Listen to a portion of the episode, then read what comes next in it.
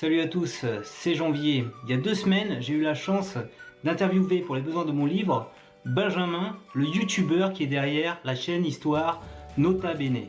Nota Bene, c'est une chaîne Histoire qui existe depuis plus d'un an et demi, qui totalise plus de 300 000 abonnés. C'est une émission sur l'histoire chaque semaine. Et c'est surtout derrière le gros travail d'un vidéaste, Benjamin, qui vit depuis plus d'un an de sa chaîne YouTube, grâce au soutien de sa communauté sur Tipeee, grâce à la publicité dans ses vidéos et grâce aussi à quelques vidéos sponsorisées. En marge des questions que Benjamin a répondu pour les besoins de mon livre, Benjamin a souhaité donner 6 conseils aux youtubeurs qui démarrent. Je te propose de les écouter tout de suite ensemble. Premier conseil, réalise des vidéos de qualité. Il y a, deux choses aussi que j'aimerais insister. Ouais, dis-moi. Vu, que le bouquin est fait pour ça, il faut, il faut c'est important d'en parler.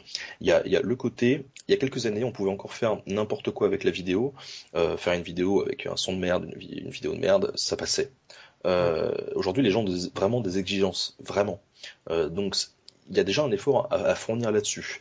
Et si on n'est pas euh, professionnel ou qu'on n'a pas déjà des bases, il faut apprendre. Euh, il faut apprendre vite. D'accord. Donc euh, il y, a toute une partie de formation là-dessus. Deuxième conseil, n'arrête pas tes études. Il y a ce côté effectivement très très injuste euh, et, euh, c'est très important de le souligner parce que moi j'ai reçu beaucoup de messages de, jeunes qui me disaient écoute je pense arrêter mes études pour me lancer sur YouTube ah est-ce que tu aurais un conseil machin et tout et moi je leur disais oui j'ai un conseil n'arrête pas tes études parce que parce que finalement pour percer on, y arrive je dis pas que on n'y arrive pas quoi qu'il arrive mais euh, il y a une personne sur je sais pas combien qui arrive. Et euh, il y a beaucoup de déçus à côté. Euh, et, et, il faut pas tout miser. C'est pas encore un projet de d'avenir de se dire ok je, vais faire des vidéos YouTube et ça va être ça mon projet et de toute façon je vais y arriver. C'est beau de le faire, mais il faut avoir la possibilité de le faire. C'est-à-dire que la plupart que je connais et qui aujourd'hui en font leur métier ou autre, c'est des gens qui ont bossé pendant un an, un an et demi full time dessus alors qu'ils étaient au chômage. D'accord. Euh, c'est cette possibilité-là. Donc il y a plus de place pour l'amateurisme, alors que ceux qu'on démarré, je, je regardais les vidéos d'il y a 10 ans, il y a 7-8 ans là, de, ouais, de, il y a 9 ans peut-être, de Cyprien, la qualité derrière c'était horrible, la musique trop forte, etc. Ça c'est plus possible. Tu démarres, tu te fais, tu te fais lyncher comme ça. De moins, de moins en moins, de moins en moins. Moi je sais que j'ai un son, il y a un son pourri, je la pas vidéo, ça m'intéresse, ça me gave. Euh, et, la plupart des gens, c'est comme ça, c'est clair. Donc à ce côté-là, il y a le côté euh, de, Troisième conseil, sois éthique dans tes productions. De production éthique, il faut de plus en plus se mettre en avant parce que il peut y avoir cette, euh, cette, euh, cet attrait du, du, gain qui est totalement faux et faussé par une perception des, des médias faussée aussi, puisque pour l'instant la couverture média elle est encore un peu limitée concernant le vrai fond de notre boulot. Euh, moi actuellement, il y a de plus en plus de chaînes qui se lancent dans la culture et ça c'est vraiment cool. Euh, donc donc c'est bien, il y en a toujours qui, qui émergent. Quatrième conseil, travaille beaucoup pour faire des millions de vues. YouTube, c'est pas c'est pas un truc facile où tu claques des doigts et, euh, et d'un coup tu c'est aussi beaucoup beaucoup de boulot. Moi, ça a été beaucoup de sacrifices, euh, travailler des dizaines d'heures par semaine, euh, oublier les week-ends, oublier les soirées, pousser tous les soirs. Voilà, c'est il y a de ça aussi, il y a beaucoup de boulot et beaucoup de chance. Et pour quelqu'un qui fait du très bon boulot, ça reste compliqué d'en vivre sans faire des millions de vues. Et, ça, c'est un vrai problème parce qu'il y a une espèce de, tyrannie de la, de la vue, euh, de dictat de la vue sur YouTube, euh, qui est assez insupportable finalement euh, puisqu'on va être tenté de respecter des codes qui fonctionnent ou d'utiliser des ficelles qui fonctionnent pour attirer le chaland au détriment parfois de la qualité. Et, ça, ça arrive, ça arrive beaucoup. C'est très dommage.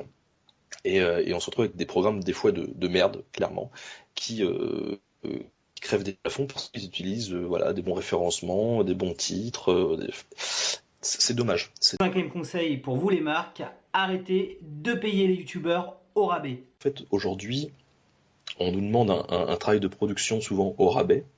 Euh, c'est-à-dire qu'on on exige qu'il y ait une qualité, et derrière, on paye pas une boîte de prod parce qu'il faut pas déconner, t'es tout seul dans ta chambre et on ne prend pas en compte euh, forcément l'audience qu'il y a derrière. Alors que effectivement, on a une audience qu'on a, on a travaillé pour l'avoir et que, et que ça a un prix aussi quand même.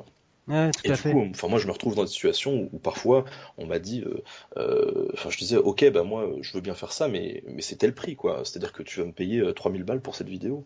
Et on me dit bah attends ça va pas la tête, je dis attends mec Coco derrière moi il y a trois personnes qui vont bosser avec moi, je vais déplacer un cadre sur le tournage et tout, ah bon, je dis bah ouais.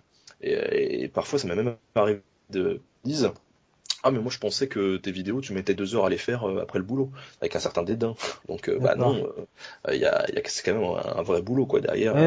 Les gens se rendent pas forcément compte. Donc donc il y a encore tout un travail de pédagogie à faire qui est bah, rassure-toi sera bien présent dans l'ouvrage parce que j'y vais par étapes.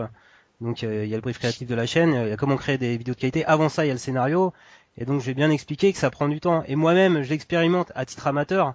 Je vois bien euh, toutes les problématiques, quoi. Et enfin, sixième et dernier conseil pour les marques et pour les youtubeurs, sois transparent avec tes spectateurs. Et, et alors, juste dernier truc, pour, pour revenir euh, sur ces questions d'être très transparent quand tu as des deals qui sont faits, le problème c'est qu'il y a certaines entreprises qui ne veulent pas. C'est-à-dire qu'ils te disent, ok, on signe, mais je ne veux pas qu'on dise que ce soit une pub. Et il faut que, ce, voilà, que ce soit naturel en fait. Euh, pour moi, c'est une attitude qui est néfaste, nauséabonde et qu'il faut fuir quand on est une institution ou une marque et qu'on veut commencer à faire, à travailler efficacement avec des vidéastes. Parce que je pense que de plus en plus, et particulièrement en France où effectivement, euh, des fois, rien que le fait de gagner euh, 500 avec une vidéo, on te dit oh tu gagnes euh, des sous en faisant ça sur internet. Bon, euh, je pense que le fait d'être transparent avec son public, dans tous les cas, on y est gagnant. Ça ne veut pas dire bonjour, euh, bienvenue dans cette vidéo qui a été sponsorisée par euh, Fanta, j'ai gagné 15 000 balles pour la faire. Ça, voilà. ça veut juste dire être transparent, et je pense que être transparent, c'est bénéfique autant au créateur qu'à la marque, euh, puisque les gens vont se dire c'est cool, ils ont été ok pour que tout soit transparent, voilà.